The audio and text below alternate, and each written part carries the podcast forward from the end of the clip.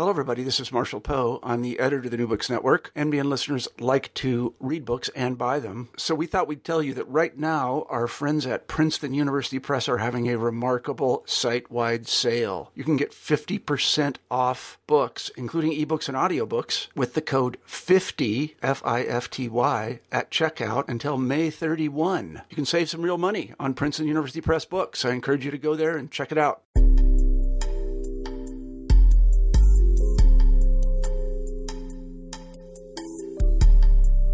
Hello, everyone, and welcome to New Books in Gender Studies. My name is Julie Fette. I'm host of the channel, and today we'll be talking to Nanqiu Qian, the author of Politics, Poetics, and Gender in Late Qing China. The subtitle is Xue Shaohui and the Era of Reform, which has been recently published by Stanford University Press. Welcome, Nanqiu. Hi, Julie. Thanks so much for being with us. So let me just tell listeners about who you are, and then we'll get into the story of your book. Okay, thanks. Nanqiu is a professor of Chinese literature in the Chao Center for Asian Studies here at Rice University. She's a colleague of mine, and we work down the hall from each other. Her fields are classical Chinese literature. Uh, she specializes in women and gender, Chinese intellectual history, and transnational study of traditional Eastern Asian cultures, as well as comparative literature. Nanqiu Qian received her MA from Nanjing University and her PhD from Yale. She's published in both English and Chinese. Her previous book is called Spirit and the Self in Medieval China, and she has been a co-author and co-editor of several books. She has also published poems essays, plays, and a newly completed traditional Chinese opera following the life of the most famous Chinese woman poet, Li Qingzhao. Her research has received grants from the National Endowment for Humanities and the ACLS. So welcome again, Nanqiu. Thank you, Julie. Thank you for your very generous introduction. Well, um, it's really just a biography of you, Nanqiu, so you have a good reason to be proud. So would you tell us how did you come to write this book, Politics, Poetics, and Gender in Late Qing China? Yes, um, it evolved from my first English monograph. Uh, you just told the audience it's uh, yeah, called Spirit and Self in Medieval China. Um, this monograph was a study on an early medieval Chinese classic called A New Account of Tales of the World, which recorded the free spirit of the early medieval time, and that's from 220 to 420 CE. And it has a chapter on independent and strong-minded intellectual women, and it was titled Worthy Ladies. Um, this worthy la- ladies, this this chapter, then later formed a tradition, and uh, it has had a decisive impact on later women, particularly intellectual literate women. When I did research after I finished my first monograph when it was uh, in press, I started research on my next book project to compare this worthy ladies tradition with another more conservative Confucian moral abided exemplary women tradition, which was uh, basically uh, written by men in official histories. Um, so these two traditions fascinated me because only by working on the two traditions could I really paint a fuller picture about Chinese women to change the uh, general impression like uh, Chinese women in the tradition were obedient, subservient. Not really, because we also had a very open-minded, strong-willed, uh, those kind of intellectual, learned women. During my research, I uh, ran across a book called Biographies of Foreign Women, written and compiled, translated and compiled by Xue Shaohui and her, her husband, which was published in 1906.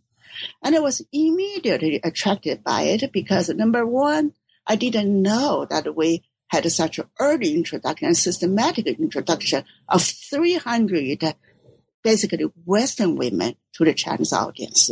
The book was forgotten. I didn't know, even though I, I was a scholar.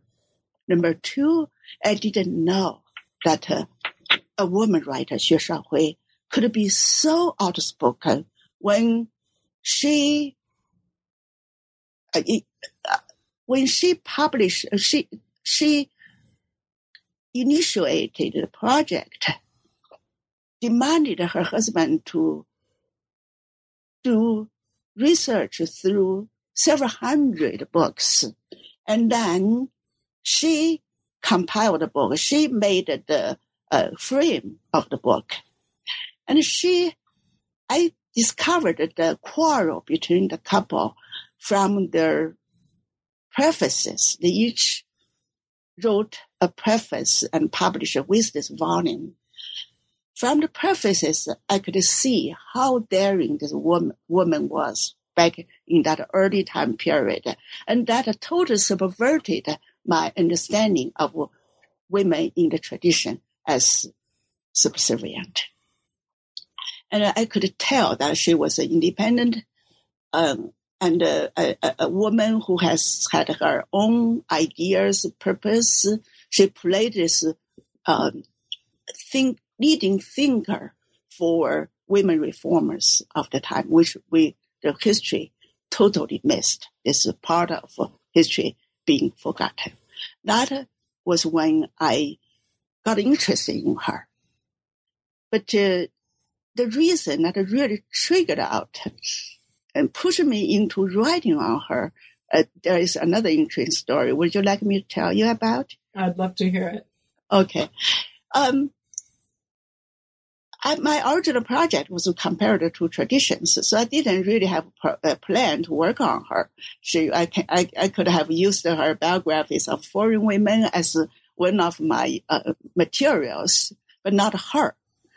But then I attended a wrong conference. I was supposed to go in October 1997 at the University of Colorado Boulder for a conference titled uh, WBAOS, meaning West Branch of Association for Oriental Studies. Hmm. I received a letter from WBAAS, meaning West Branch of Association for Asian Studies. Without looking into it, the letter carefully, I applied for that uh, WBAAS, thinking it was WBAOS. Submitted my abstract, uh, booked the flight. I thought everything was taken care of until I received an email from somebody I didn't even know saying, sorry, you are too late. We, are, we cannot accept your abstract. And I was very, very surprised. And I returned an email back saying, how dare you? I was attending this conference on a yearly basis. Nobody said no to me. And, uh, and, uh, you know, what should I do now with the flights? And the guy said, uh, if you want to join us, it's okay. We're taking good care of you because you're alone uh, falling into the south. Nobody takes care of you. So just be grateful, okay? If you want to come, you come. so I went. And it's late October. It was snowing. My boots are leaking and I was crying. And then this one morning at eight o'clock, we had a session. 40 people in the room and we really walked in the snow for 10 minutes to get to the meeting place. And then after two papers, we had nothing to do because uh, two people, presenters, didn't even bother to come. So the chair said, uh, Oh, now we are trapped here. It's hard for us to go back to the hotel in the snow. So who wants to read a paper? And everybody looks at everybody else. Then somebody pointed her finger to me saying, she has a paper. She didn't get uh, accepted. She was crying. So everybody was looking at me saying, okay, why don't you read your paper? I said, come on, you didn't accept my paper. And uh, my paper is in classical time period and this meeting is on modern time period. So no. And they said, okay, so what's in your hand? You have a paper here in your hand, right? And that was the last chapter of my previous monograph. And it, it, it was on the time period because the monograph, this your account of tales of the world, this book has many, many imitations. And that chapter was on the late, the, the, the very last imitation creating the modern time. So he said, see, it fits our conference. So please read it for us.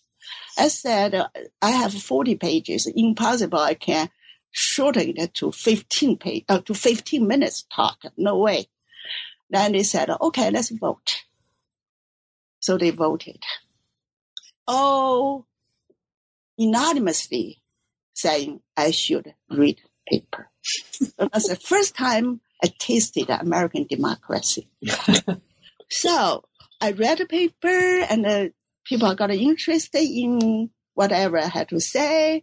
They came to invite me to next year's AS, the not a WBAS, but the real AS in Washington D.C.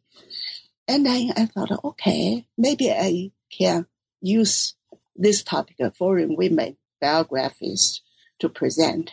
And it was well accepted. And then I was invited to publish the paper. So I decided to do more research on this woman. I went to the Library of Con- Congress next door to the meeting place, and there I found a huge collection of her poetry and prose in the traditional style. Quickly going through it, I found, my gosh, I found a piece of treasure. She is really somebody I have to spend my next decade on her. Mm-hmm. Forget about my comparison of the two traditions. I have to work on her first. That's the reason I, I, I started this topic. And it indeed took me more than a decade to finish it. Well, congratulations as it's Thank finished you. now, and, and what a what a wonderful anecdote about the hazards of research and the hazards of conference attendance. I know that's our life, isn't it? Yes. so tell us about um, the arguments of your book. What did you What did you want to tell about um, Xue Shaohui? Okay. Um, what? Okay, let me start from here to give you a general idea for, about the structure of the book. Mm-hmm overall, in my introduction, I want to uh, to tell my my readers why this book, what's the purpose for me to write this book. Two purposes. First, by writing this book, uh, focusing on Xue Shaohui and uh, her intellectual networks, it's not just her. She was among a group of reformers, men and women forgotten by the modern time period. So by working on them, I want to fill out a huge gap in the transition from the traditional China into its modern times at the turn of the 20th century. And uh, from the perspectives of women and gender. You see, um, by studying her and her intellectual works, we discover an alternate path, a path, path other than violent revolutions and dictatorships that have dominated modern China. We also find women's active participation in the related social, political, and cultural reforms. Both have been largely forgotten and ignored in modern Chinese historiography in China and in the West. Second, by working on Xue Shaohui and her friends, I want to emphasize the importance of literature, especially classical Chinese poetry. I argue, you know, since the early 20th century, classical uh, Chinese tradition being severely criticized by nationalists, arguing like uh, China was beaten up by Western imperialism and Japanese imperialism simply because our culture was backward, our tradition was awful. So everything was destroyed. And this past hundred years, particularly under the communist regime, the destruction of our culture has been horrible. I would argue, in fact, classical Chinese, the Chinese tradition and classical Chinese poetry can intimately convey the intellectual's response to the changing world and hence can offer us authentic information about the transformation of both the world and the intellectuals themselves.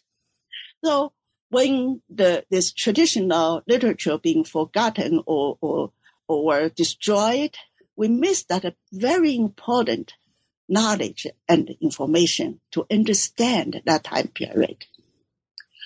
Um, women's political response, especially because of their marginalized positions, women's political response can offer more objective viewpoints than men's more ideologically framed ideas. So that's my introduction. Uh, should I continue? Yes. Well, tell us these. Tell us about the part one with the with the yes. marriage trope that you that you oh. use throughout the first three chapters of part one. Okay, sure. The book is divided into two parts. Part one is the making of future reformers. And the subtitle is a marriage between the two cultures. So this marriage is both literally and metaphysically. Um, part two would be revitalizing the worthy ladies tradition because I would argue in my first part how uh, women reformers became women reformers because they continued this great worthy ladies tradition. Okay. Part one covers from 1866 to 18, 1897. Why this time period? Xue Shaohui was born in the year 1866. And uh, her life before 1897, before the reform movement started, in fact reflected the a culture called the Min writing women culture. And this culture inherited from world ladies' idea of China's Wei-Jin time period from 220 CE to 420 CE, the subject of my first English monograph. This um, worthy lady's idea evolved from the Taoist perfected person idea. Perfect person is an androgynous personality who embodies nature and who nurtures and protects the world with her motherly care, strengthened by her talents and quick judgment enabled by her broader learning. And this one has a special impact on Min. Min means today's Fujian, Xue Shaohui's hometown, on these women, on the culture formed in the late imperial time period. They inherited this and then prepared them to be strong-minded, very alert towards world changes, always eager to learn more for the purpose to protect the family, the culture, and even the state. And I have many, raised many examples to show how strong these women were. Now, very interestingly, at the same year when Xue Shaohui was born, another baby, quote and, and quote, was also born. And this baby is called a Fuzhou Navy Yard. That's Chinese, uh, uh, China, uh, uh, the Manchu state down to the common scholars, their response to Western uh, uh, in, invasions because China was beaten up uh, during the Opium Wars by Western cannons and uh, guns and ships. So the Chinese uh, courtiers uh, you know, government and uh, and common intellectuals, they decided that we need our own navy yard. But this navy yard actually uh, was with very uh, much help from the uh, French technicians and scholars, and also Uh, British technicians and scholars. And then the founder of this Navy Yard, uh, Shen Baozhen, the, the Minister of, of Navy, also decided to open a school affiliated to this Navy Yard. And this school and the Navy Yard itself together, they formed a combination of traditional Chinese learning and Western learning. All the students there from local poor scholarly family, because the rich kids would have tutors to go for uh, civil examinations. They wouldn't bother to learn Western knowledge. Poor scholarly kids, poor scholar family kids would uh, come to this school. And uh, Xue Shaohui's brother-in-law, Chen Jitong, and then um, her future husband, Chen Shoupeng, both graduated from this Navy school. They had to spend six to nine years to in this school, and then after their graduation, they had to go to the West. That's how Chen Jitong became a diplomat in Paris for 16 years. Chen Shoupeng also spent three to four years in Europe. Students sent there, graduates sent there, also had to go to school to learn both uh, Western cultures and Western technologies and sciences. So this school and this Navy Yard really trained the first Chinese um, diplomats, scientists, translators, and all that. It's great, perfect combination of both traditions. And then these poor kids, after they graduated from school, they had to get married. They married local women. And uh, of course, intellectual women, writing women. That's how the third chapter will talk about the marriage of the two. And literally and metaphorically, Xue Shaohui was married to Chen Shoupeng. This marriage exposed Xue Shaohui, originally a very good, already a good writer, good uh, uh, po- uh, poet. Now she's opened to the West. And Chen Shoupeng, during his three to four years in the West, sent back many beautiful gifts.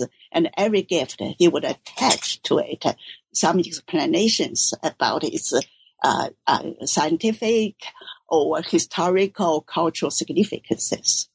So, would you like to uh, uh read a poem that uh, can show both her uh, knowledge, newly acquired knowledge about Western science, and that poem also shows her and, and uh, passionate uh, love, attach, uh, an attachment to her husband.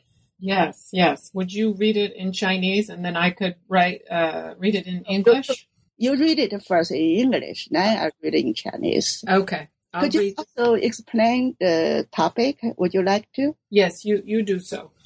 I do. Okay. So this poem is a poem written after the husband sent back a uh, Swiss watch, and that watch, of course, is beautiful, inlaid with uh, diamonds or things like that. And she really loved it. In particular, the husband also is inscribed on this watch uh, an inscription, beautiful inscription, and which she incorporated into her poem. So why don't you read the poems, uh, Julie? Okay. I'll read the first stanza in English. Yes. Sure. And it goes like this. Mm see the watch hands turning round and round, like the water clock in the Yuan Palace. Tenderly it delivers a light tick-tock, marking each brief moment. Inside the axis shines the splendor of metal. There is also an inscription of classical elegance. Quote, One heart, though 10,000 miles apart. Unquote. Terse words of deep affection keenly touch my innermost feelings. Yeah, thank you, Julie. Let me read it in Chinese. 看团栾循环旋绕，宛若原始宫楼。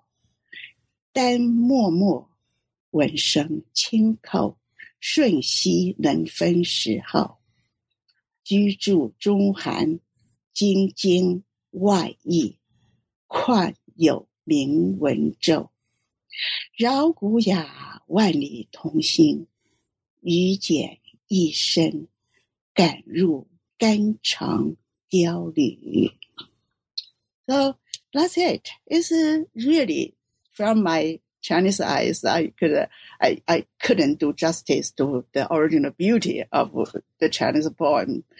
Um, it's beautiful, and she wrote that uh, in response to her husband sending her this Swiss watch um, from abroad while he was away, right? Um, yes. In, engaging in Western culture. And she, in this poem, expresses her admiration for Western technology, which exhibits her own openness as well to outside culture.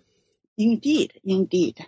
So, and uh, the, also this this watch because you can tell the time so precisely, kind of just serves on the one hand, tell her, oh, time goes so fast.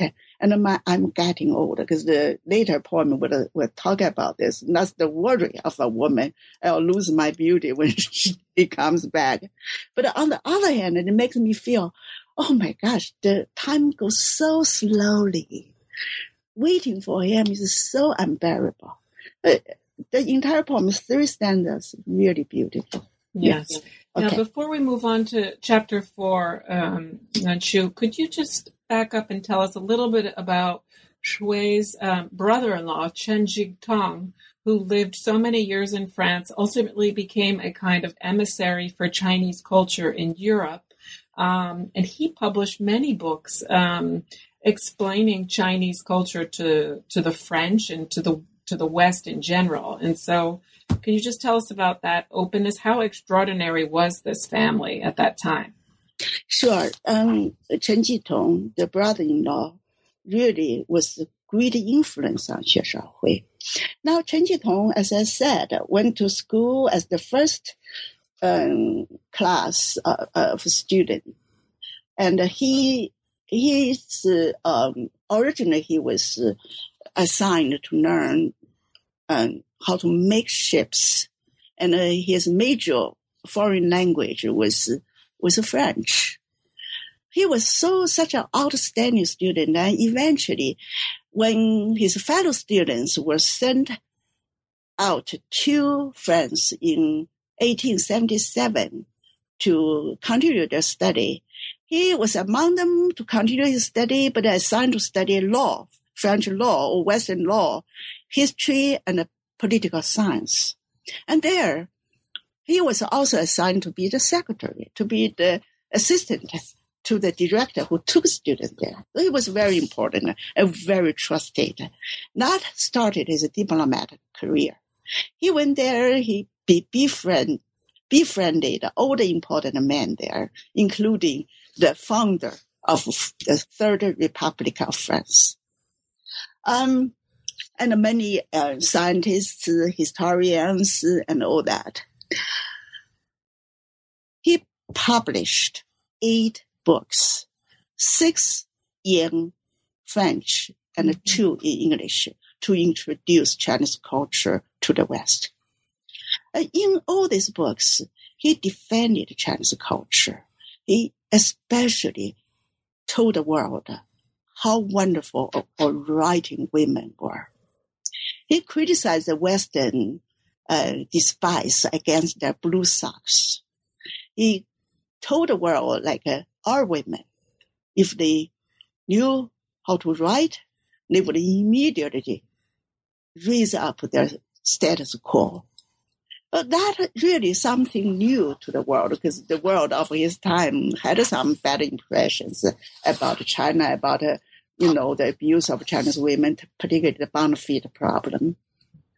I think Chen Jitong made an effort for the world to know about China, and he was extremely successful. His book is a major work called uh, Chinese Opinion by Themselves. It's a response to Western sketches about the Chinese so-called uh, Chinese characters of China or Chinese people. Was reprinted in two years, 11 times.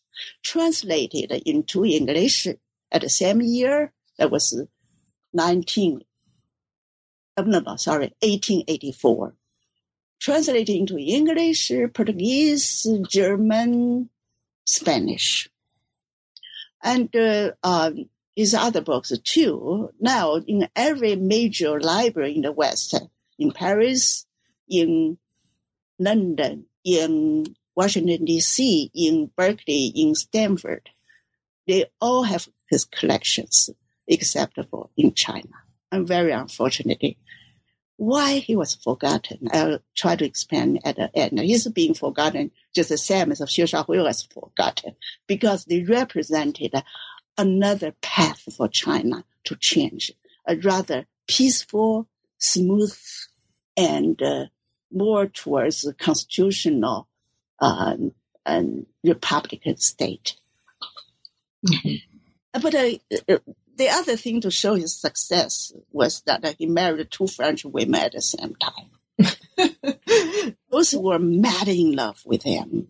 And I have, as I talked in my book, why he was so attractive. He is, he has a charisma. And they accompanied him back to China and met Xue, of course, and Xue, along with one of these French wives, um, developed this campaign for women's education, right? That you discuss in chapter four.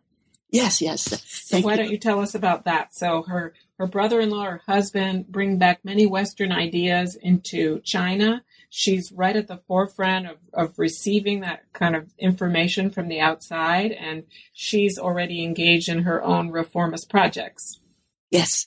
Yes thank you. That's good uh, good good uh, transition from part one to part two. Part two, as I just said, revitalizing the world latest tradition, uh, focuses on Xue Shaohui and her women comrades from the year 1898 to 1911. Okay, chapter four immediately got into a campaign Xue Shaohui participated in at the invitation of her brother-in-law and her husband. What happened was, um, 1894, the Sino-Japanese War took place.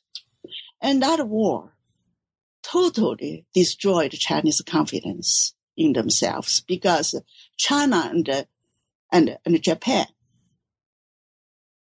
began their reform towards reform, reformation towards modern time period, transition towards modern time period about the same time.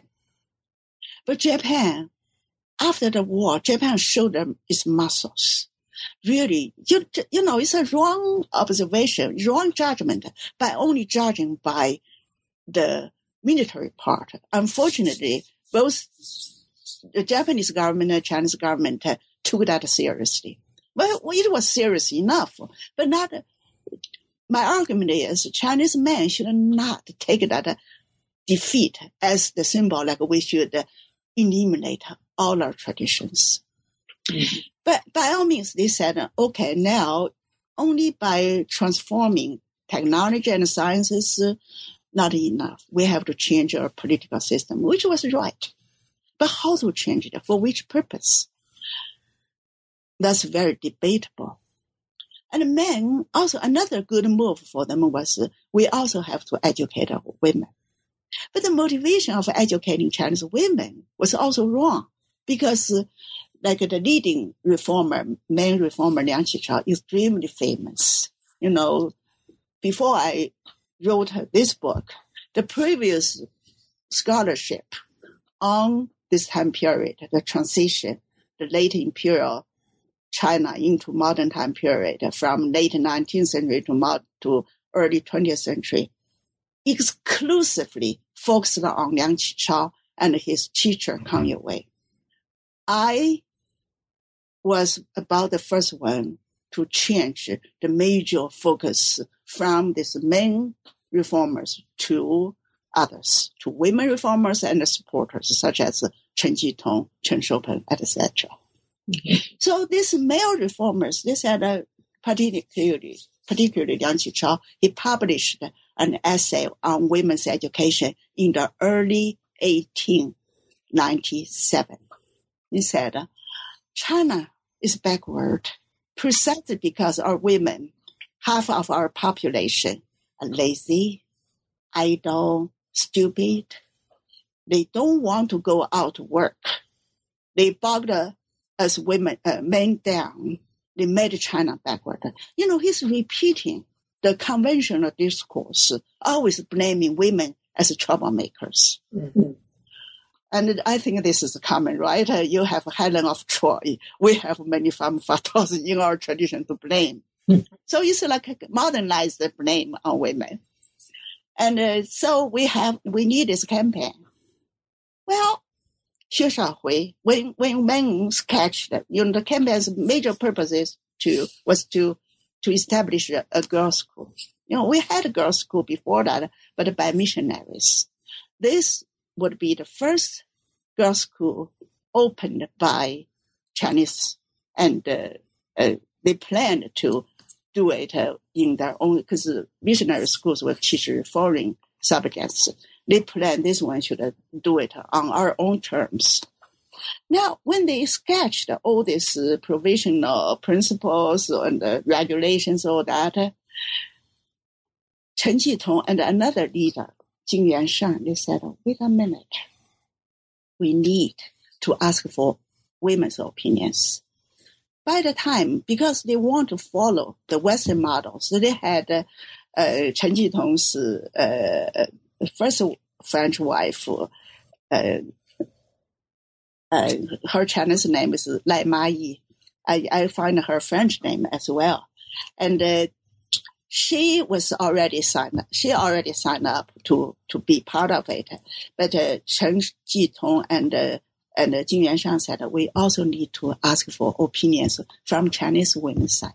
And that's really a very wise decision. Thus, Xue Shaohui published a long essay in response to and made many, many suggestions from her viewpoint. And in this long essay, published in the newspapers, published in several newspapers, she made clear. She immediately, at the very outset, she said, it's very unfair to call us lazy, stupid, etc we previously we followed your men your your men's instructions to stick home because they had a segregation law. They had a, this inner outer domains, which was not entirely wrong. Um, please read uh, Susan Mann, Dorothy Ko's books on late imperial China. But for a yeah, agricultural society, women stayed home, but they were doing sewing, weaving, silkworm feeding, and educating kids. Mm-hmm. So those were real jobs for them. And Xue said, we did these wonderful jobs. And we also, many of us also managed to learn. And we had an excellent, outstanding post. In fact, late Imperial China produced more than 6,000 volumes, uh, uh, uh, collections of women's poetry and anthologies, mm-hmm. but forgotten by the modern times. Oh, she said, we did a wonderful job. Now, okay, you want a girls' school? Sure, we want to come out to take education. But our education is not just, we won't be satisfied by just uh, to learn some basic uh, things to, uh, to make a living for us. No, not enough. We want to be on the equal basis, take education the same as you men are taking. And uh, we want to have all the great updated knowledge past, present, Western, and Chinese. Mm-hmm. Then the purpose is for us to walk out of our household to stand on the equal ground with your men to be selected by the state to serve the state. So it's an open demand that uh, to have equal educational and political rights with men. And uh, her idea was got an enthusiastic uh, response from fellow women reformers. they together, they formed, uh, organized the first women's society, which had the first ever Chinese women uh, meeting conference, I would mm-hmm. call it, in Shanghai uh, on December the 6th, 1897. 120 Chinese women, 120 Westerners signed up. Westerners, we had men and women. Uh, they were extremely supportive. The Western women and Chinese women, Western women were diplomats, journalists, and missionary wives. And they, and Chinese women, they called each other worthy ladies, and they called each other sisters. And these worthy ladies, so um, we're talking about the network, social and educational networks of Xue and her sisters-in-law. Yes, sister and, and all the other women and men too. Mm-hmm. Yeah, it's really, this is really remarkable moment. The moment when women really walk out into the public space. Because originally they had a precedence too. You know, worthy ladies in the Wei-Jin, there's 220 to 420 CE. Women already participated in diplomat, uh, no, sorry, philosophical debates of the time, but uh, only behind the windows or screens.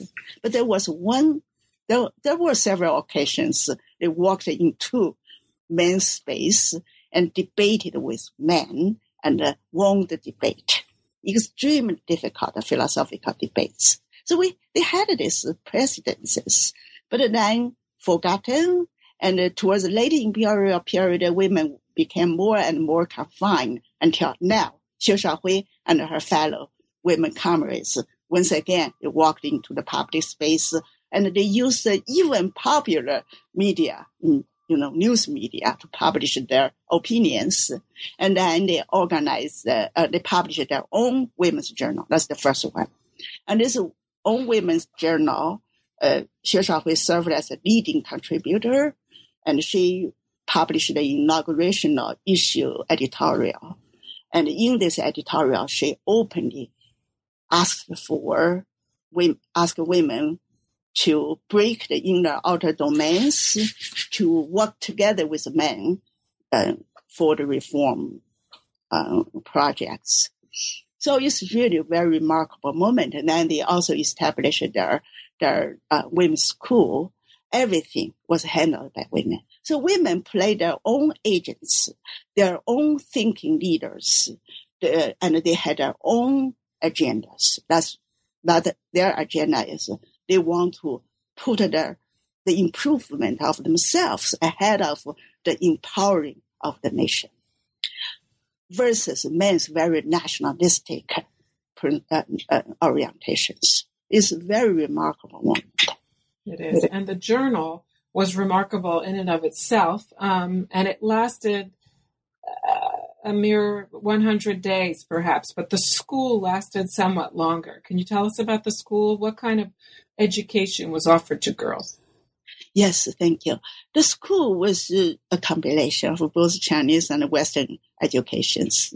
You know, they published uh, those illustrations of the school on their women's journal and has this beautiful classroom scene. You can see Western map, Western sphere, as well as Chinese books in it.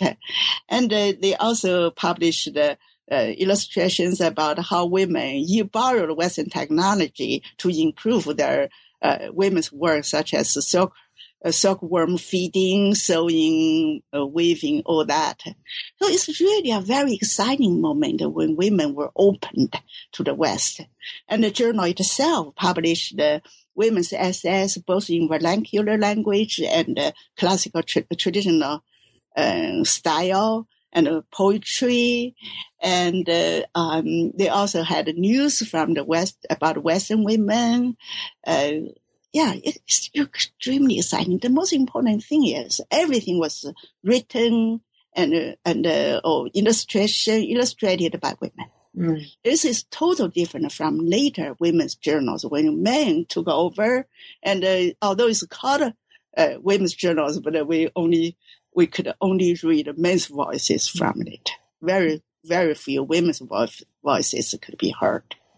This is really a delightful chapter, chapter four on uh, Shanghai um, campaigns for women's education. And from what I understand, it was selected, is this correct, by um, the SAT board for um, an excerpt for one of the tests?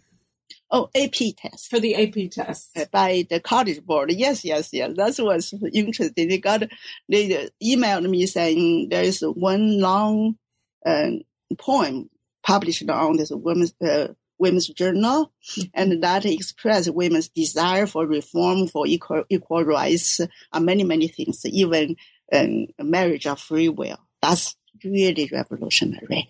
You know, Chinese tradition was arranged marriage. Yes. So the college board asked for me to give them to release the copyright. And they said, you know, this is non-profit thing, so please don't charge us. And I could have the choice to charge them, right? They would, uh, they asked for 15 years contract and they would uh, print 1 million copies each year. So Judy, had I asked for just one cent for each copy, I could be rich, right? You could retire from academia. I said, "Oh, of course!" I was so honored. Of course, I wouldn't charge anything. I would, love that our kids would read about the Chinese women of that time to show they were on the same page with their Western sisters of that time. Yes, well, it's it's an honor indeed. So let's move on to chapters five and six about Xue Shaohui's um, openness to the West. Tell us tell us about that, and particularly her biography of foreign women. Yes, thank you. Now, the problem with the reform movement was the men's reform movement was it was terminated when Liang Qichao, Kang Youwei they became very impatient. Then they put the emperor and the empress dowager into conflict. The empress dowager, motivated by her selfishness and brutality, ordered six reformers to be executed. And six reformers were very closely related to Xue Shaohui and her family.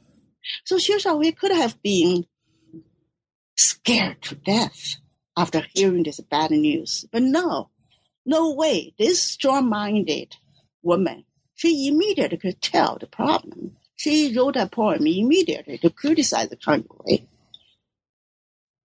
Kang saying something that Kang Youwei didn't understand enough how to how to um, proceed with the reform. And uh, she didn't really agree with the reform agenda in the first place, right?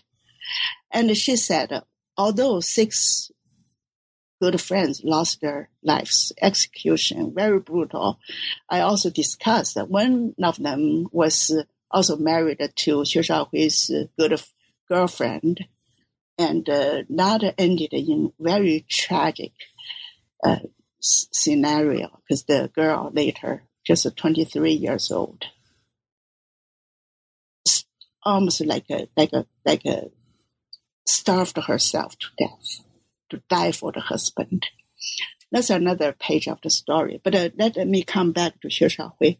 Xue Shaohui said, "No, our reform is not over we have to continue. So, you know, not just her, you know, the other women teachers, they, although the newspaper was terminated, they still persisted for, to publish another four issues until finally they had to, to stop because the major um, providers um, were all arrested. They didn't have money and didn't have the venue to publish the journal anymore. They somehow managed to continue the girls' school for two years, but eventually they had to close the school. But don't worry, because the school, the journal already input the seeds, and uh, pretty soon, girls' schools, women's journals came back, would come back. Although, as I just said, the the orientation later became increasingly nationalistic. That's another page of the story, mm-hmm. not a really my focus here. My focus is Xue Shaohui's continual reform efforts. Now he, she said, okay, during the campaign, men asked us to follow the Western model. And Xue Shaohui indeed asked for a Western model. Okay, you, Liang Qichao, you told us that we should follow Western women. They got education, they became learned, so they became very capable citizens for the country. Now give us a good example. And Liang Qichao said, oh, Joan of Arc. And Xue Shaohui said, oh, wait a minute. Joan of Arc was illiterate. She's not a learned woman. I need a real learned, like women through education. They became learned, talented, and they could serve the country, the family, the local community well. I need those kind of examples. Since men, many reformers couldn't provide any example, Xue Shaohui turned back to her husband saying, okay, you do the research because Xue Shaohui couldn't read uh, foreign languages. Her husband could. You do the research. I'll do the writing. So the husband and research through several hundred books. I, I even located many of them uh, in our Fondren library. And uh, then um, they together worked on 720 days on this book. Every night, they, they were busy people. They had jobs to do. We had to take care of five kids and uh, also attending her in-laws. So Xue Shaohui said, okay, they worked every night and the husband would read from oral translate from the original resource, uh, original sources. Shaohui uh, uh, jotted down the notes, then put them together into a volume. When Xue Shaohui compiled it, the husband and wife had many fights about how to classify them, which standards we should use there.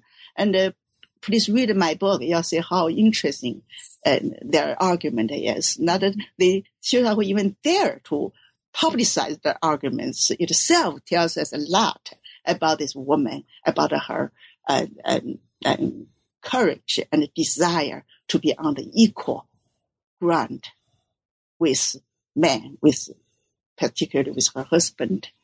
The volume introduced over 300 women, classified into 12 categories from the uh, sovereign to writing women. So mo- about uh, um, over 100 were those women scholars, poets, novelists, writers.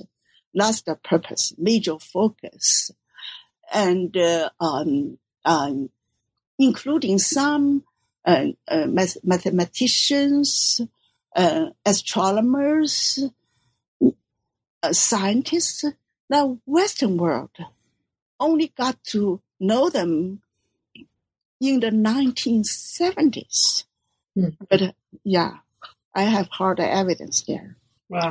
So this biography of foreign women, published by Xue and her husband, is is quite uh, extraordinary too. And uh, as well, they've translated a number of scientific and technological um, information, right, into Chinese from from the West, but introducing it to China via literature, right? So I'm thinking of Jules Verne and their translation of Around the World in 80 Days. Yes, uh, that's fascinating. Um, Around the World in 80 Days was published sometime in 18, in the 1880s, right? Yeah. And in the, and Chen Shoupeng got to read it probably in the West. And he told her wife about this book. So they decided to translate it into Chinese.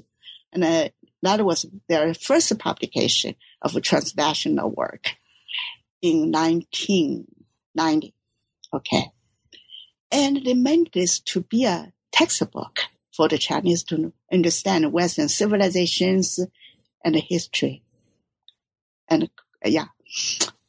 And the book, they added many, many footnotes. They uh, preserved, like uh, they transliterated those uh, uh, names of places, people, newspapers, but they also preserve the original language for people to know exactly what kind of language it was, and uh, and for people kind of exposure to Chinese people about foreign languages.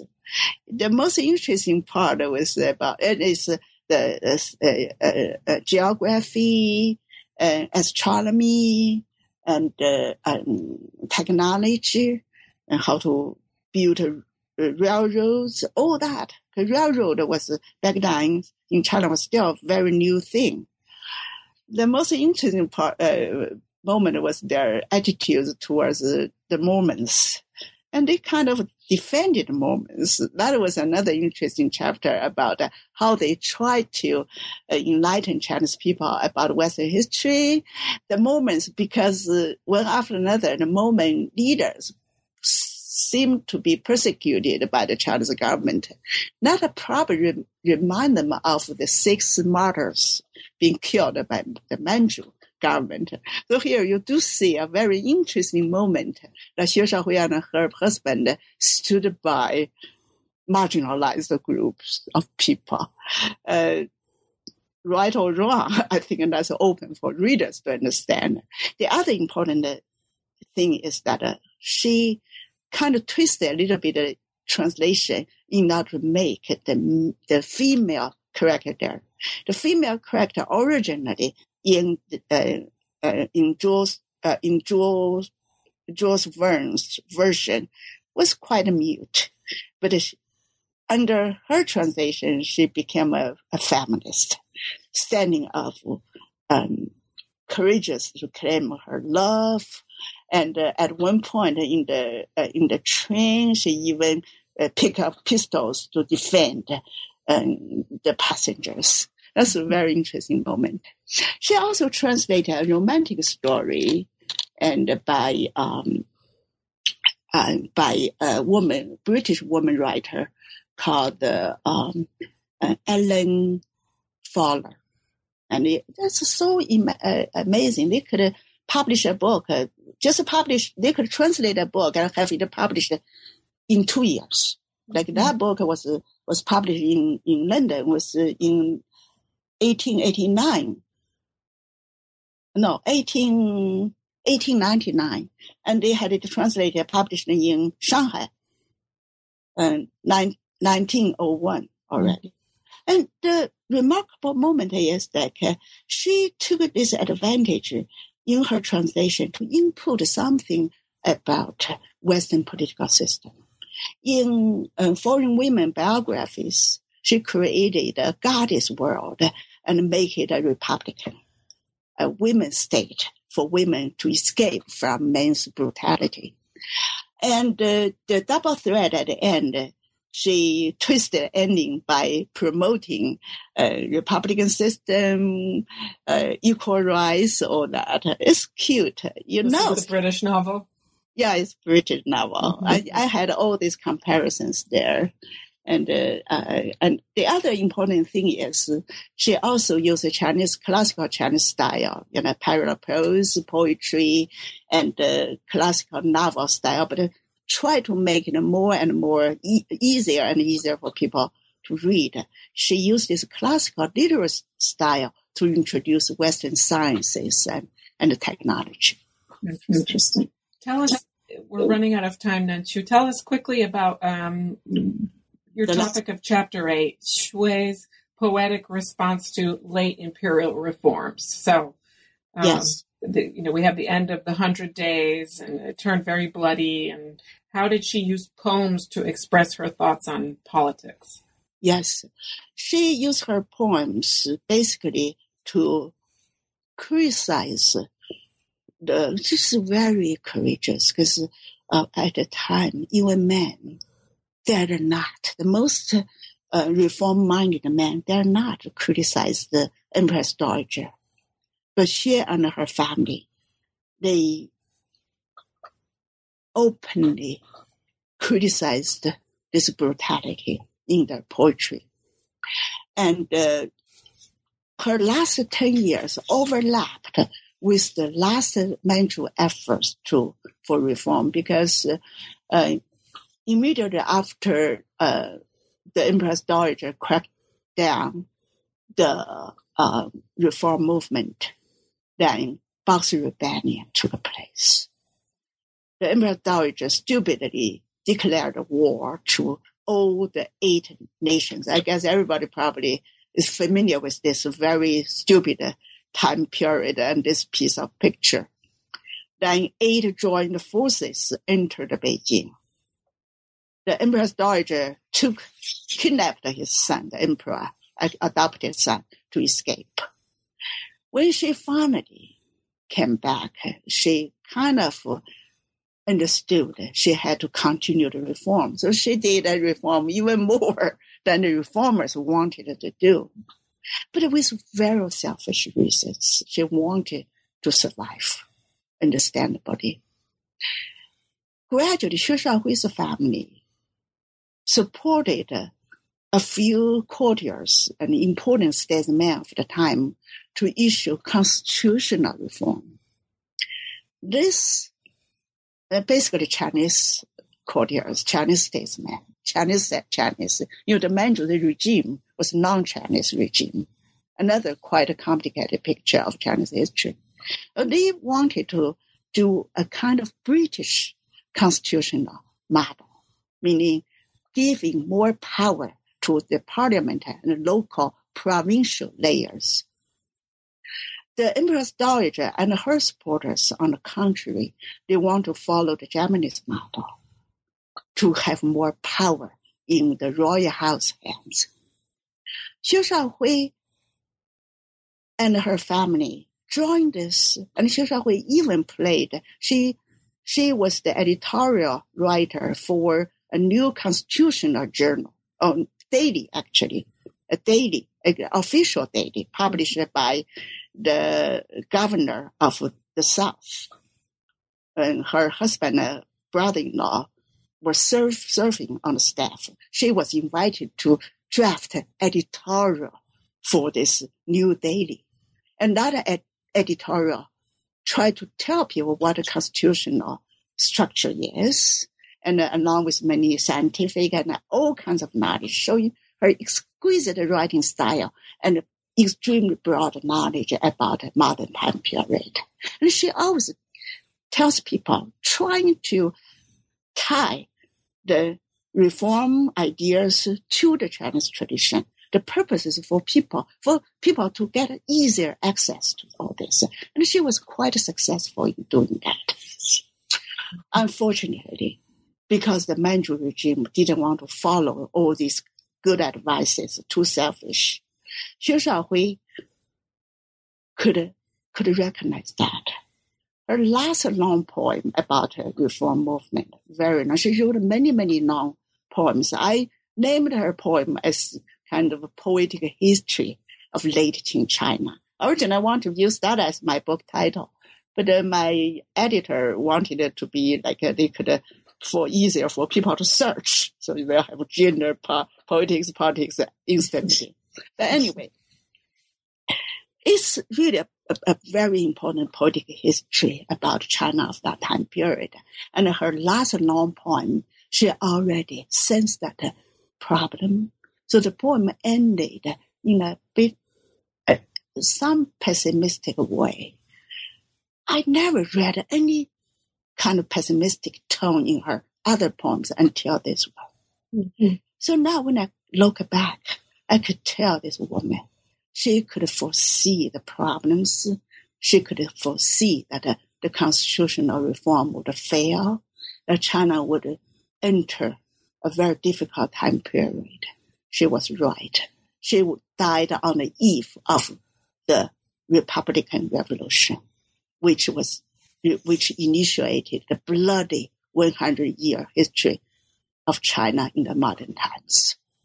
So the last conclusion I talked about why Xue Shaohui and her, her comrades were totally forgotten, along with their newspapers, the reform movement, their publications. This doesn't mean that they didn't have influence at the time. It doesn't mean that their work, their efforts were insignificant. It only tells us that uh, modern China had made uh, its own choice. The choice was the revolutionary sons preferred more nationalistic and a violent sister. You know, the later women's journals tend to be very violent. Following social Darwinism, they called upon bloody termination of the Manchu regime because they were barbarians. And then even further, the communist revolution again repeated this.